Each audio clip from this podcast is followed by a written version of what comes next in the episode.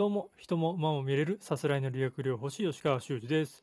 えっ、と、今回はですね、えっ、と、チャレンジカップですね、第72回チャレンジカップ阪神競馬場の芝2000メートルで行われましたチャレンジカップについて、まあ、レースを見ながらいろいろとつぶやいていきたいかなと思います。ではそれではレースですね。一番人気はソーバリアントが、まあ1倍台ですか。かなりの人気を集めてますね。まあ、この小頭数なのでね、どういう展開になるか。スタート、まあ、ほぼ五分ですね。で、ソバリアントもいいスタート。まあ、ソバリアント、セントライト系2着ですかね。マイナーフラップが逃げる形ですかね。じゃああんまり行きたくなさそう。で、もうず流れ星。勝地が内から。いやー、ソーバリアントどうしますかね、これ。まあ、2番手で行きたいとこですよね。2番手で抑えました。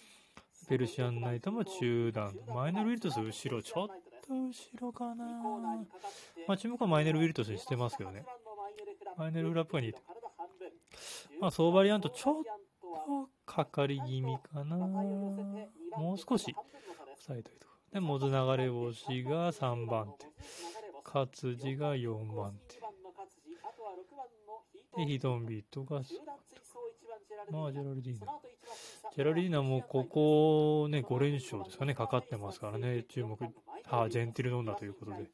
ここ勝つとね、次面白いですからね。ジェラルディーナ。まあ、スローですね、62秒9。まあ、マイネル・リトス、うん、ソーバリアントのいや完璧なレースに近いかもしれませんね。おっと、仕掛けていくかな、9番。いやジェラルディーナ、ちょっと後ろに構えすぎじゃないかな。まあ、ちょっと、阪神の馬場もね、あんまり良くはないので、まあ、内、外差しっていうところになってくると、うん。まあ、ソバリアントとしてはこの展開は願ったりかなったりでしょうね、これね。切れる足ないですからね。もう長くいい足使える馬ですからね。これは突き放したかな。ジェラルあジェラルディーナはうちちょっときつい。きつい。ああ、ソーランド強いわ。これは完璧ですね。同じ勝負服着たヒトンビート来ました。ペルシャナイトがやっぱり3着とやっぱり力のあるところでジェラルディーナ4着。ああ、まあ、ソーバリアント。いやー、完璧ですね。ソーバリアントの干渉と言ってもいい内容でしょうね。これはね。まあ、ルベル騎手、完璧に乗ったんじゃないでしょうか。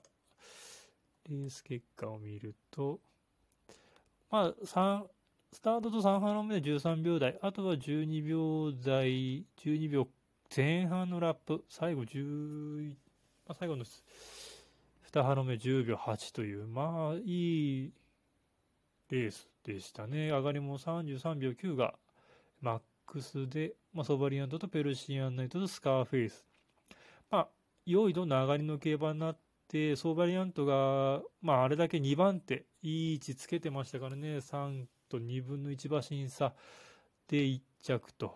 いやまあ、これはもうソーバリアントの力が上だったとしか言いようのないレースですね。2番手。先行馬はもうソーバリアント以外は崩れてますから、ソーバリアントが力を見せた。セントライト記念2着。セントライト記念。まあ、王速レースが3着だったレースだったので、まあ、そんなにレベルの低いレースではなかったということは言えるかもしれませんが、まあ、ソーバリアント自体、あ、父はオルフェーブルですか。で、母父、シンボリクリス。あ、これもシンボリクリスレースですね。藤沢決闘の母父。まあ、なかなかこれも、今後ですね、使ってって良さそうなタイプですので、今3歳でこの阪神の芝2000を、あの強い勝ち方。時計的にはちょっと平凡ではありましたけども、ああいうふうに時計のかかる、えー、上がりの、まあ上がりかかっても、今回みたいに33秒台でも前につけれるので、まあ、すごい安定した馬なので、まあ大阪杯とか、いいんじゃないですかね。オルフェーブルでシンブルクレです。まあどっちか欧州決闘ですので、まあまあ、力のある、力のいる馬場であるとか力のいるレース、小回りのレースなんかは合うんじゃないでしょうかね。お、そう、弥生賞3、4着。おそうですね。この弥生賞、実は今年の弥生賞って1位タイトルホルダー。で、菊花賞馬。で、2着シュネルマイスターで、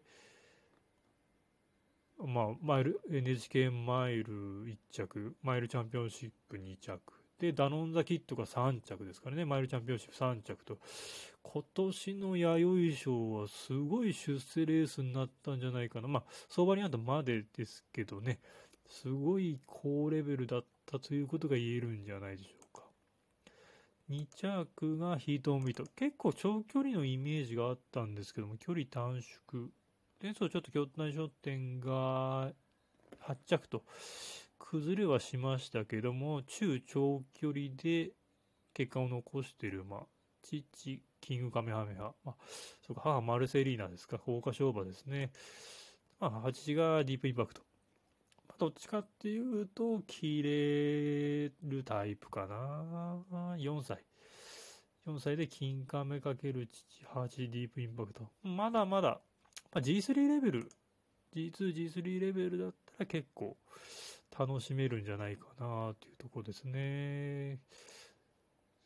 まあ、3着のベルジアンナイトは、まあ、G1 バーですけども、ぱり2000メートルぐらいが今は合ってるのかなっていうところですね。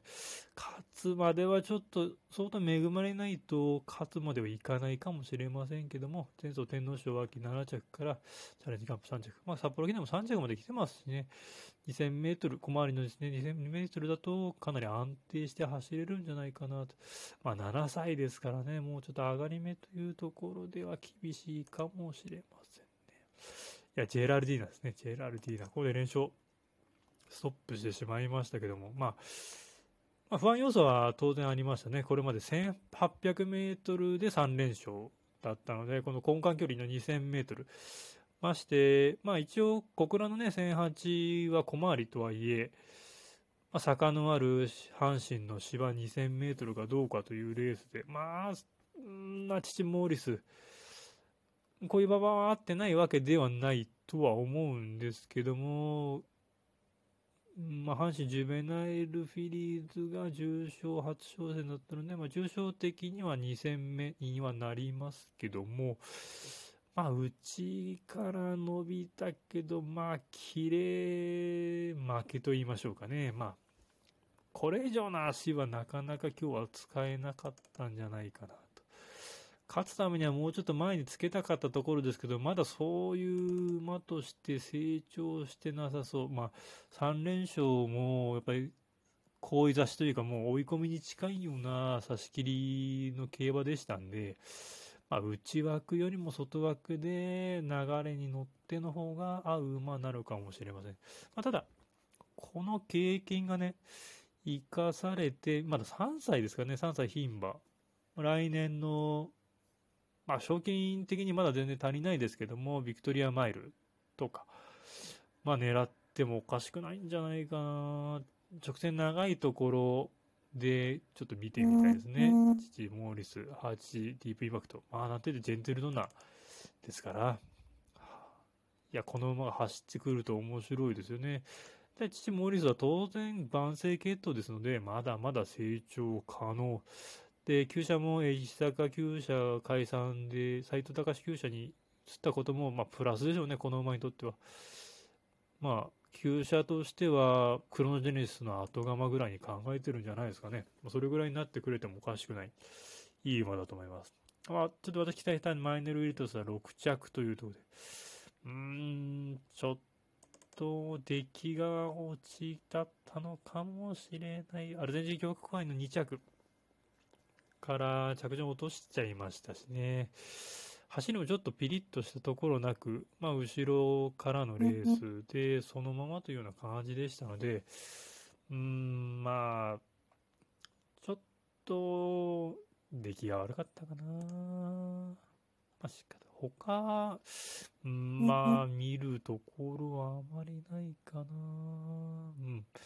まあ、ソバリアントの強さが光ったレースかなと思います。今後、まあ、総バリアント、おそらく来年4歳になって、中長距離、まあ、中山記念とかね、そういう中山記念、大阪杯あたりに楽しみな馬が出てきたかなと思います。以上です。